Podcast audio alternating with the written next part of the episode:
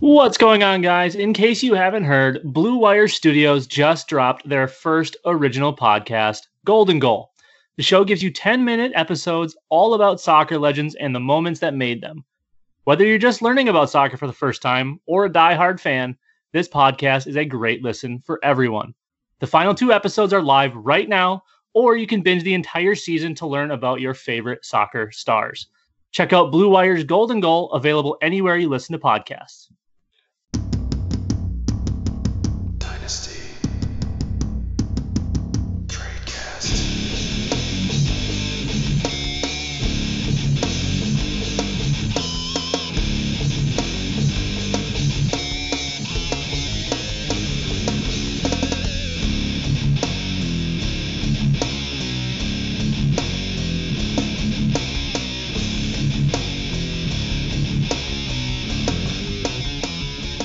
Hello, everybody, and welcome to another edition of the Dice Tradecast, brought to you by our friends over at Blue Wire, Bet Online, and the FFPC.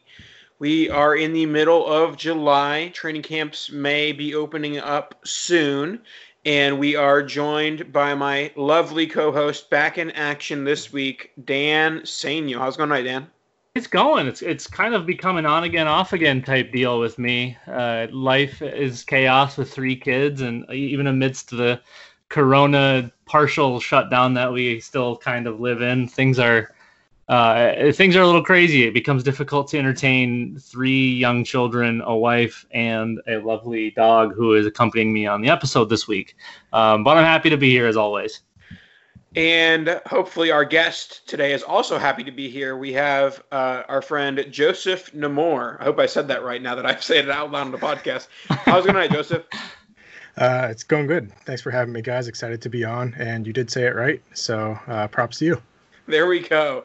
Uh, before we get into it, Joseph, uh, do you have anything you want to plug uh, for our lovely listeners? Make sure that they get all the access to your hashtag content. Um, yeah, so I'm on Twitter at jnammour24. I'm a writer over at DLF, um, focusing mostly on strategy and Devy content. So two totally different things there. Uh, but that's kind of what I like to write about. So find all my work at dynastyleaguefootball.com and follow me on Twitter at jnammour24. Well, quick quick question: Is just trading for all the Devy picks is that a Devy strategy? Because I, I think that's Um, mine. It can be. there we go. All right, let's get started. Uh, so today's topic is going to be undervalued players in bad offenses and overvalued players in good offenses, or as we called it last uh, last offseason, Yang Yin was the name of the podcast episode uh, last offseason. So Yang Yin once again, undervalued players, bad offenses, overvalued players, good offenses. We're going to start off with Le'Veon Bell. Certainly had an off year in 2019 after missing all of the 2018 season with the Pittsburgh Steelers. Signed with the Jets. Had had a bad year with that whole bad New York Jets offense, and with that, he is now being drafted at the end of fifth round in Dynasty Startups at 58 overall. Still 28 years old, so hasn't hit that 30 mark yet. And I put him on this list of undervalued players and bad offenses because a Jets still are perceived a bad offense, and I will somewhat stand on my Sam Darnold hill that you know when I'm looking for undervalued players and bad offenses, yes, I'm looking for good players, but I'm also looking for offenses that could possibly turn from bad to good. And I still have some hope that Sam Darnold develops into a solid NFL quarterback, which would be a benefit for Le'Veon Bell. So I think that there is some hope that we see, you know, a portion of Le'Veon Bell we've seen in years past, but also that the Jets offense just gets better. Uh, Joseph, what are your thoughts on Bell going into 2020? Yeah, I mean, he's a three down workhorse. He's a lock for a lot of volume, and he's cheap now. Pulling up DLF's July ADP, he looks like he's the RB23, kind of in a clump of running backs with a lot of questions. I think you could come up with a, a whole list of questions for guys like Leonard Fournette, Todd Gurley, David Montgomery, Melvin Gordon, Chris Carson. Those are some of the guys around him. And I think Bell's path to volume is clear. And I don't know how sure his situation is beyond 2020. Uh, I think the Jets have kind of hinted that they want to get out of his contract, but he should at least be locked into a lot of volume for this year.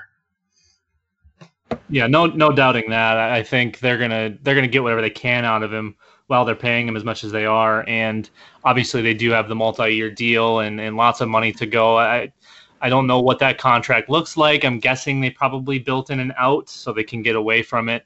We'll see how all of that goes.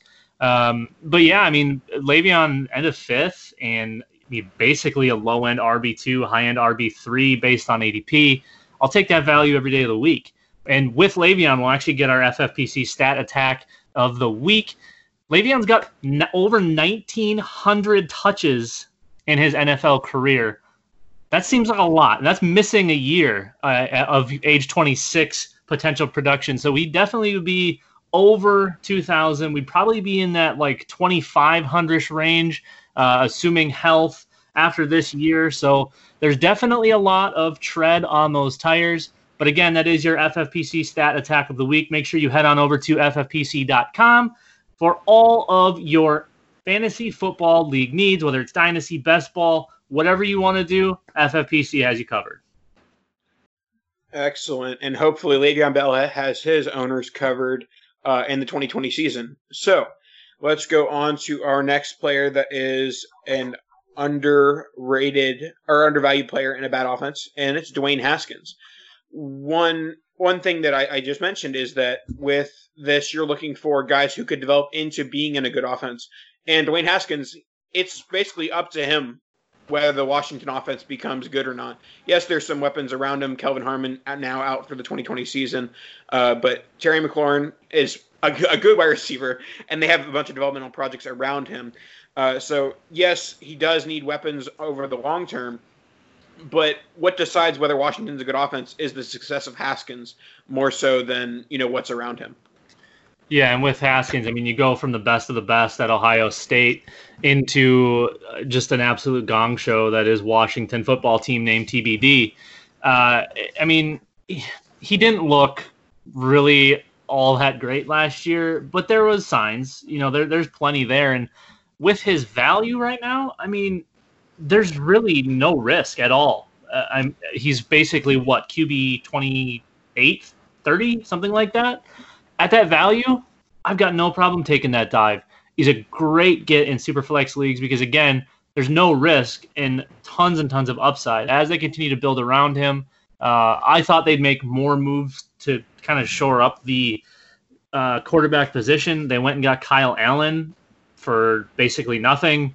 That doesn't scare me. That's you know that's Ron Rivera going and getting someone he knows and can act as a serviceable backup. They saw that he could kind of make do in Carolina. Obviously, Carolina has uh, a few more decent players around the quarterback there, but uh, I think we'll see Washington kind of continue to build around Haskins. I, I think we see good strides made this year. I don't think we see him turn into that every week starter type in fantasy, but I definitely think in 2021 we could definitely start seeing him as a mid QB2 type. Yeah, I, I, like Haskins as well. He was actually pretty sneaky good towards the end of last season. I think over his last three starts, he threw five touchdowns, had just one interception, had like a 67% completion percentage, which, all things considered, isn't too bad considering what that offensive line looked like and considering he pretty much only had Terry McLaurin to throw to, which, to be fair, not much of that has actually changed. Their offensive line is still bad. They traded away Trent Williams, even though he didn't play. The only receiver that they added was Antonio Gandy Golden out of Liberty, who I like, but replacing Kelvin Harmon, who tore his ACL. So I think the situation is going to be pretty similar. Uh, what I like about Haskins is the price, like you mentioned, Dan. Uh, QB 28, he's almost free. Don't really think he's going to be much of a starter for fantasy purposes yet although he could probably be a spot week a spot starter for bye week fill-ins and stuff like that. And like Nathan mentioned, I think he has a very good chance to gain in value. Really, the only way I think he loses his job entering 2021 is if Washington's picking in like the top three, in which case Haskins probably didn't play well enough to keep his job anyway. Um, so I like him as a an undervalued uh, player in a in a bad offense. Yeah, yeah, I, I do think that that is the one worry with Haskins that he could he could have like an okay year, but that team is so bad that they end up picking top three, and then they're like, well, like he was okay, but was he worth passing up Trevor Lawrence, Justin Fields? That's a whole other decision. And so there's some risk long term there, but it's such a minimal risk that you know, not very often are you getting a, a possible long term option at QB 28 in Dynasty ADP, especially in the Superflex League. All right, let's go on to our next player, and it is one Allen Robinson of the Chicago Bears, who only has one year left on his DL, playing with Nick Foles and uh, Mitchell Trubisky. Uh, so a pending free agent, and once again in a bad offense in Chicago, uh, or maybe not. Uh, Joseph, what are your thoughts on on this quarterback situation in Chicago? Is it as bad as some might think? Um, I don't think it can be worse than last year. So there's that. I mean, I'm a Patriots fan. I saw Nick Foles get hot during that Super Bowl run. Um, I think Foles is passable. I don't think he's a great real life or fantasy quarterback, but I think he's uh, more accurate than Mitchell Trubisky is and has been over the last couple years. Um, and Robinson finished as the wide receiver seven last year with horrendous quarterback play. So, really, I don't think there's much room for his the quality of his targets to decrease. And they didn't really do much in the draft and free agency to add players to that offense. I know they lost Taylor Gabriel. They added Cole Kmet in the second round, uh, but Robinson should still see massive volume. Um, he's still just 26. I think he turns 27 before the season. But this guy has played with the worst quarterbacks ever through like the last going back to college, playing with Christian Hackenberg, then Blake Bortles, then Trubisky. Foles really can't be much of anything except um, even a minor upgrade. So I am in on Robinson. Yeah, and it's weird to, I guess, call him undervalued. I think he always has that perception when you're going at after him in trades. And when you're looking at ADP, he's wide receiver 14, which doesn't really seem crazy off to me. I know a lot of people probably think he's in that wide receiver one conversation. I, I think that's kind of just comfortable. I, I wouldn't say that there's a, a lot to gain from where he currently stands. I, I, think that's probably just about where he should be. And you just gain some upside with Foles because he isn't as bad as Trubisky. He isn't great, uh, but we've seen Joe Flacco put up decent, you know, help out wide receiver seasons and and add to some fantasy value even in the short term. So I think if Joe Flacco can do it, Nick Foles can probably do it. So I, I do like A Rob. Um, these last two are both guys that I, I, was kind of out on for a while because of the offenses they were in and the quarterbacks that were supposed to support them. But Allen Robinson has just kind of continued to show out, even with uh, for a couple of years getting minimal usage and then just having atrocious quarterbacks. When he when the targets are there, man, he he produces for sure. Yeah, I, I have obviously been an A-Rob guy throughout and throughout even his bad quarterback days, which have been all of them. but yeah, I, I do have some hope that free agency will bring uh, a nice quarterback uh, upgrade, whatever it may be. And I think that he sticks it out, and he's a wide receiver too this year with the, the QB play of, of Nick Foles. So not not terrible in the short term, but also even better in the long term, as he's still a very young guy as well. Next, we will go to uh, DJ Chark of the Jacksonville Jaguars, uh, who, believe it or not, was on this list last year. but certainly more expensive than he was last year, but I do still think he's being undervalued after what the numbers he put up as a sophomore. A lot of people are saying that, you know, Minshew is nothing more than a stopgap type guy. Uh, but I, I don't think that really hurts DJ Chark's value. I, I think that he's the wide receiver one there, and Laviska Shenault is not much of a threat to his targets. Yeah, and and Minshew is probably the best quarterback that Jaguars have had since what Byron Leftwich. I mean, it's it's been a while. So yeah, I, I feel like again, kind of like A Rob, he's about where he should be in that mid to late wide receiver two range. Um, really good sophomore season. See that that breakout year. That's so great to see in that second year. And obviously his rookie season, then he didn't really do anything, so we can't really even count that. So seeing a thousand yard season on on you know about 120 targets is really nice. The touchdown production is there. Obviously, the usage in that type of offense when they're run heavy, uh, it's it's solid. You know, they still have guys like Dede Westbrook, and I think they brought back Keelan Cole. So not really a ton in the way of of a wide receiver one share.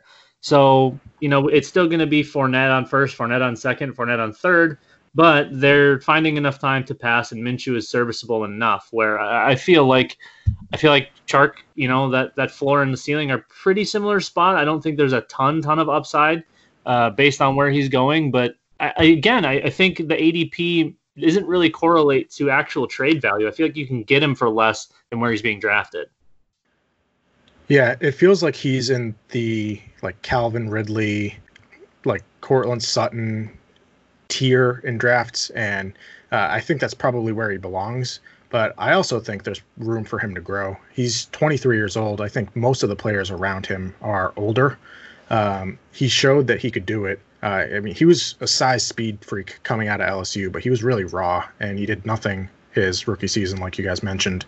Um, but then developed and broke out last year, showed natural hands, was a good route runner. There's there are a lot of mouths to feed in the Jacksonville offense, but none of them are really particularly good. Besides Laviska Shenault, who I like, but with uh, shortened or no offseason or whatever the COVID offseason looks like, um, I don't really know how much of a factor Shenault's going to be right away. And uh, Jay Gruden has mentioned that he wants to move DJ Chark all over the field and into the slot. And that's something that I like in terms of uh, Chark's potential development as a real life wide receiver. And I think that'll probably only help him in terms of getting advantageous matchups on the field. So at wide receiver 19, I would actually be buying. I think I have him ranked inside the top 15. Uh, I could move those guys around depending on the day, but I, I like him as a buy at his current ADP.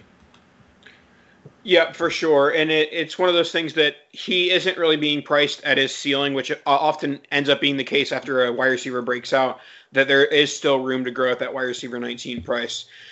Now we'll close out our last of the undervalued players in bad offenses with Breshad Perriman. This is a guy certainly if you said this guy would be undervalued 12 months ago like undervalued? Like is his value zero?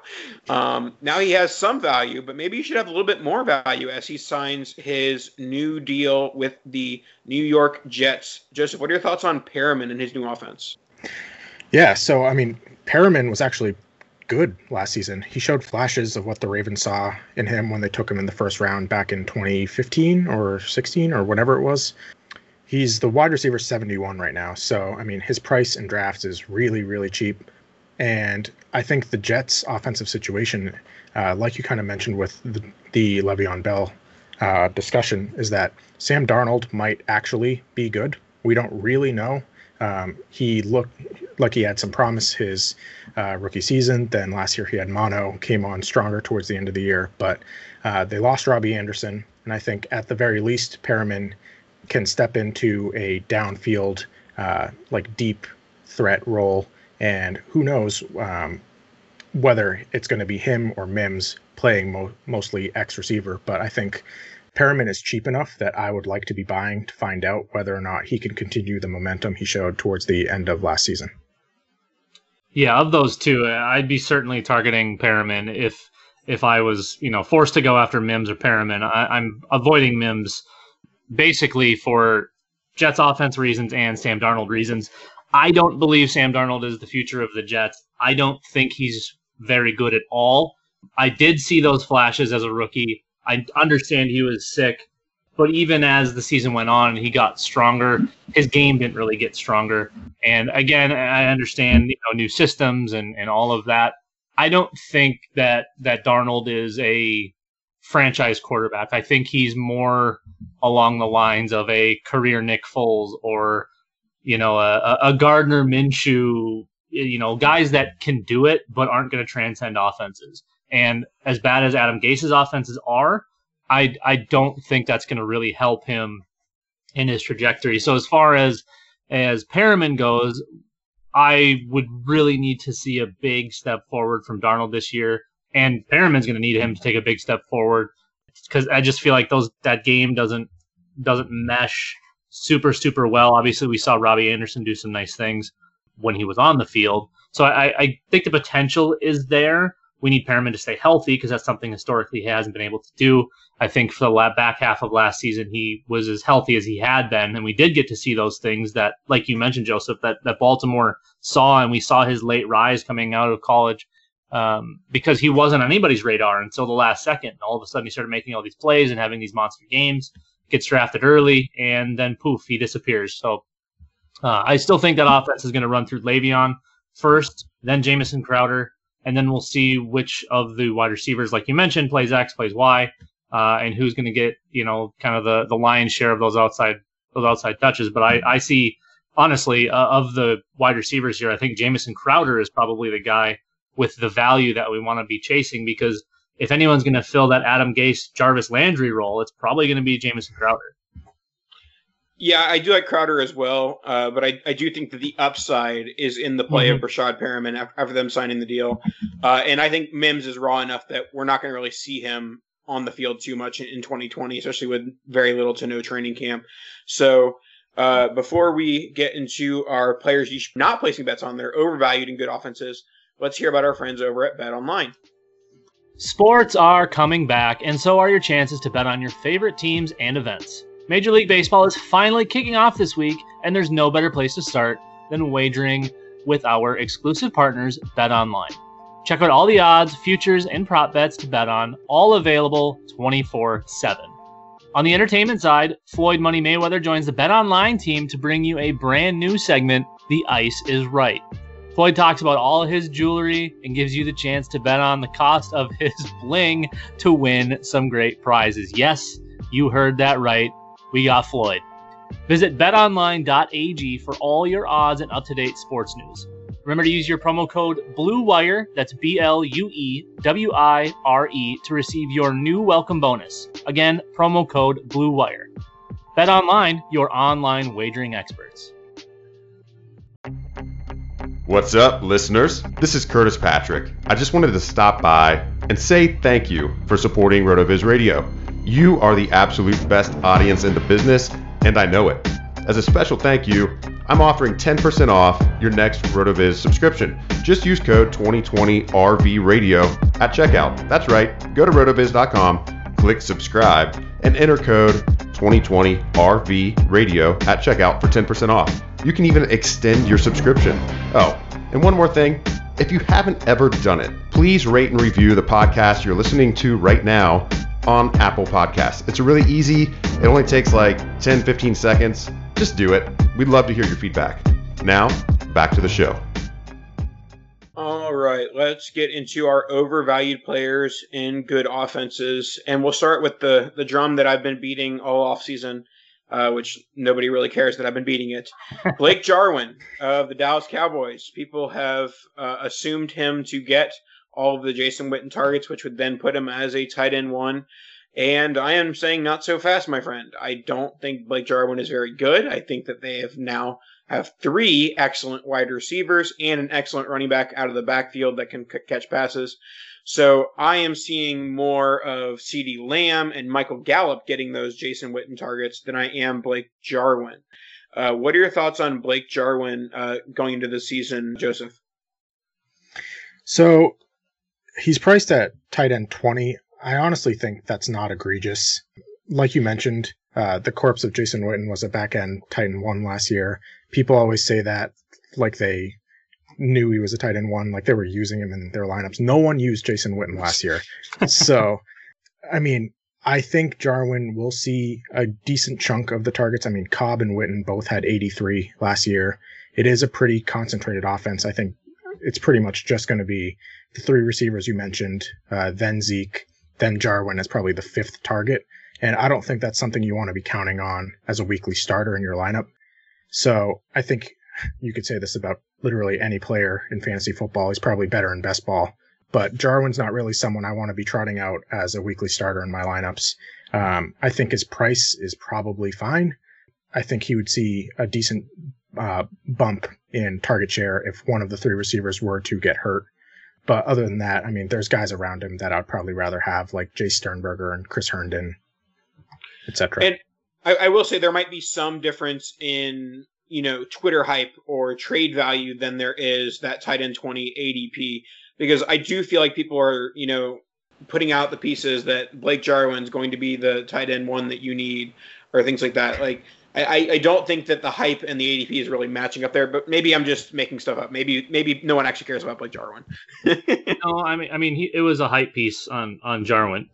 Everything got kind of out of hand. It slowed down when they drafted CeeDee, and uh, I think the issue was that it still remained a a topic. It was a quieter topic, but it was still a topic. Uh, a lot of people do have him in that you know kind of fringe tight end one, you know, late tight end one, tight end two, uh, early tight end two type type spot, and I, I just don't see that happening. like Joseph said, I mean, tight end 20 isn't isn't really a crazy number if we're looking strictly at the ADP, but I, I think the verbal valuation or maybe written valuation is kind of where all of this went and and got a little crazy. Yeah, it's going to be the wide receivers and Zeke that are they're going to absolutely dominate every every bit of work. The Witten targets are all but gone. Those are going to belong to one of them, Mari, CeeDee, or Michael Gallup. Uh, I still think they involve Zeke in the passing game as well. See if the other backs get some work. Maybe Tony Pollard uh, absorbs a little bit of that, but uh, I do feel like uh, the tight end position will essentially become a blocker. The line is still great, but it's not what it probably had been. Uh, a lot of injuries up and down the line, guys retiring. So I think we'll see Jarwin probably act more as an extra lineman for the most part than an actual uh, pass catching tight end, even though I do think he does have the ability to be a decent tight end, kind of that low end tight end one, uh, as far as, you know, where he is and, and his actual ability. But yeah, w- with those three wide receivers, unless they trade one or like Joseph said, if one of them gets hurt, I just don't see a way for him to really be productive. He's definitely not going to be an every week starter. Um, best case scenario, he's your like backup or third string in a best ball. Next, we will go to Clyde Edwards Helaire, the player who received the most bump from the offense he was drafted to. Drafted the Kansas City Chiefs, obviously the best offense in the NFL with Patrick Mahomes. Oh. My hesitance here from a dynasty, from a you know a short term dynasty perspective is that I do still think the Chiefs are going to involve Damien Williams and Clyde Edwards Helaire being drafted around the two three turn of redraft and being drafted as a top fifteen, top twenty dynasty pick both of those things say that Clyde Edwards Helaire is an RB1 this year. And I'm not sure we can put that quite into, you know, stone right now. I do think that he has to battle for that role early on. And I, I, I think they're going to continue to give touches to Damien Williams to eat into the possible value of Clyde Edwards. Yeah, short term is going to be a struggle for sure. I, I think his valuation is assumed for 2021 and beyond. It, my issue is, is when you look at the landscape of running back right now, I mean, it's it's honestly as strong as it's ever been. I like Clyde Edwards Helaire. Obviously, he has an amazing landing spot, but how can his value get any better than where it currently is? And with the landscape, none of these guys are old. All of these running backs are still have two legs to stand on, and um, you know it, it would take. I mean, it's going to take a legitimate top five output this year for his value to get where people think it's going to go and to make this current RB9 valuation not look stupid. I think it is going to look stupid at the end of the year. I think he'll slide into that probably early RB2, mid RB2 range uh, as the year goes on and into the off season, just because. I mean, he's going to be in a timeshare at best. He's not going to dominate unless the entire, you know, running back group gets hurt. That's the only way he slides into a full workhorse role. And even then, I still think you know they, he, he's a rookie. We'll see him get get mixed in with somebody. They'll bring somebody else in if they have to. But yeah, I mean it's an Andy Reid potential running back, and Patrick Mahomes is there, and that offense is is going to be you know unstoppable. I just don't see how you can put him at RB nine and and get any money on top. You know, you're not you're not making anything off of this. You're getting him at his ceiling. Yeah, I mean, I don't really have too much of a problem with his price right now, just because I don't think he's really going to dip in value that much over the next year. I mean, people know that. I mean, he's a first round pick. First round running backs typically have pretty insulated value from a dynasty perspective. Damien Williams is an unrestricted free agent after this year, and I I agree with you guys on the 2020 outlook. That I mean, from a 2020 perspective, CEH is probably priced at a ceiling because I don't think he's going to be the RB9 or better this year. I think he's probably a low end RB2 uh, with some spike weeks. But I think Williams is probably the player that gets most of the work near the goal line. Williams is better in pass protection. So I think those things may take CEH off the field in some instances. But 2021 and on, um, with Mahomes and his 10 year, half billion dollar contract is where I think CEH's value is really priced right now. At RB9, Nick Chubb is right in front of him. I think Nick Chubb is miles better as a actual running back, but I think uh, I'd probably rather have CEH if you look from 2021 and beyond. So I think from that perspective, his value is fair. But I agree with you guys on the outlook for this year for sure. And we'll move on to another rookie running back who fell into a good spot, at least depending on who you talk to, because I feel like the Twitter sphere has been a buzz about Ronald Jones lately, about him not being as bad as we once thought, and so that maybe Ke'Shawn Vaughn isn't in the perfect scenario as he goes into the Buccaneers offense. So, Joseph, what are your thoughts on him being an overvalued player in a good offense? Yeah, I mean, I think Vaughn is fine. I think he gets what what's blocked. He's explosive when he has a lane in front of him. He's adequate in pass protection, which Ronald Jones is not. And he can catch the ball out of the backfield, although he's not really much of a threat. But really, all of that is basically to say that I think he's fine. I don't really think he's um, anything special. And I kind of feel similarly about Ronald Jones. I don't.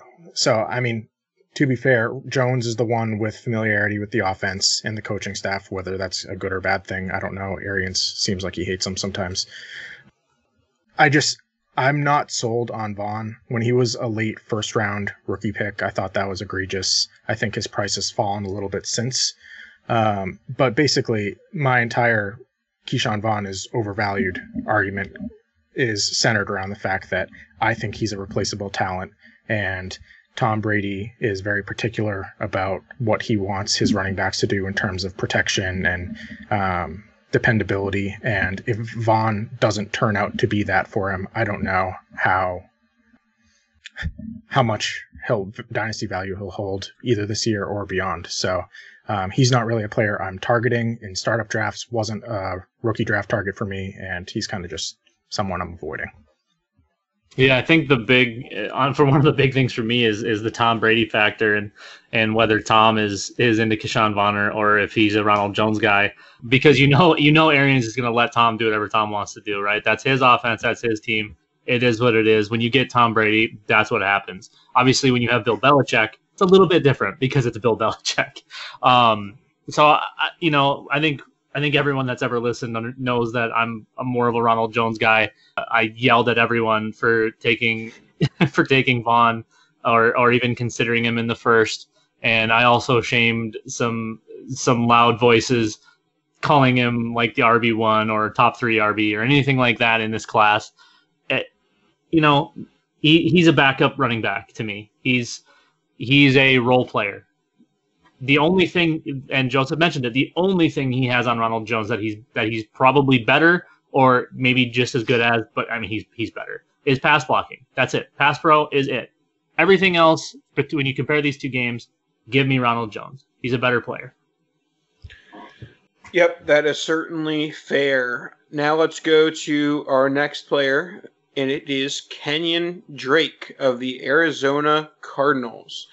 Uh, obviously, he got traded to the Cardinals last off. I mean, last season, and now the Cardinals are the hype team of 2020, even more so than they were in 2019 when they had hired Cliff Kingsbury and, and drafted Kyler Murray. Now it's like, okay, they, they have Kyler Murray, they have DeAndre Hopkins, they have this emerging offense with Kenyan Drake.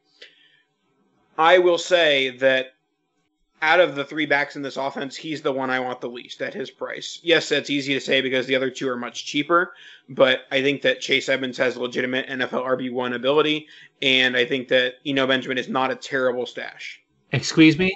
What did you just say? Say that sentence Ed- again. I'm, I am going to come to Virginia or wherever the hell you live and slap that look off your face. Which one, the Edmonds or Eno Benjamin? no, Edmonds is, does not have a bell cow ability. Okay, sure. no, Nathan, you take that back right this minute. He looked good in, in his in his spurts where he had to play because of injuries and stuff, and then he got hurt. So anything go. anything's gonna look better than dead leg David Johnson. That's true. I mean, I get it. Uh, I do. Uh, there's there's a lot of hype. You know, we we've seen this time and time again. Super offenses, super teams, and all of a sudden kaput. They've got nothing to show for it. Look at what Cleveland did last year. Everybody was supposed to have monster years. They had fine years, but everyone was supposed to be the top of their position. We were supposed to have Odell and Jarvis running one two. Nick Chubb was supposed to be the RB one. Baker Mayfield was supposed to be the QB one. you know, it, it doesn't always work out that way. However, Arizona with Kyler, who I thought looked quite good last year. Not great, but he was a rookie, made his mistakes. He's going to continue to look better and better, assuming he can stay healthy, because that's our worry because he's so small. But they build around that offense. You've got a wide receiver room with DeAndre Hopkins now, Hall of to be Hall of Famer Larry Fitzgerald, Christian Kirk. You've got Kenyan Drake. You do have Edmonds, who is a nice RB. I'm not gonna say he's a bell cow running back. I didn't. No, no, hold on. Rewind the tape. Nowhere on this planet did I say bell cow. I said that he has NFL RB one ability. You He know, who does. has NFL RB one ability. Damien Williams. Sure, but Kenyan Drake actually does, and Eno Benjamin doesn't. Again, role player. No, I didn't Uh, say you did at all. No, no, no. I, I know. I understand that. Kenyan Drake's only 26 though, and we knew he could play when he was drafted. This is your guy. I don't know how you're shaming him right now. This is your guy. Don't you I- I don't remember like seven I- years ago? I'm just trying to spin it. Joe put him on the list. So I... I will say at RB16, I'm on board. I don't think he's overvalued. I think similarly to Jarwin, it's the hype pieces. People are are pushing RB1 numbers on you. I don't think he's being valued that way. I, I don't think you're able to get RB1 return for him when you're trying to trade him away. And I don't think you have to pay RB1 prices to get him when you're buying him.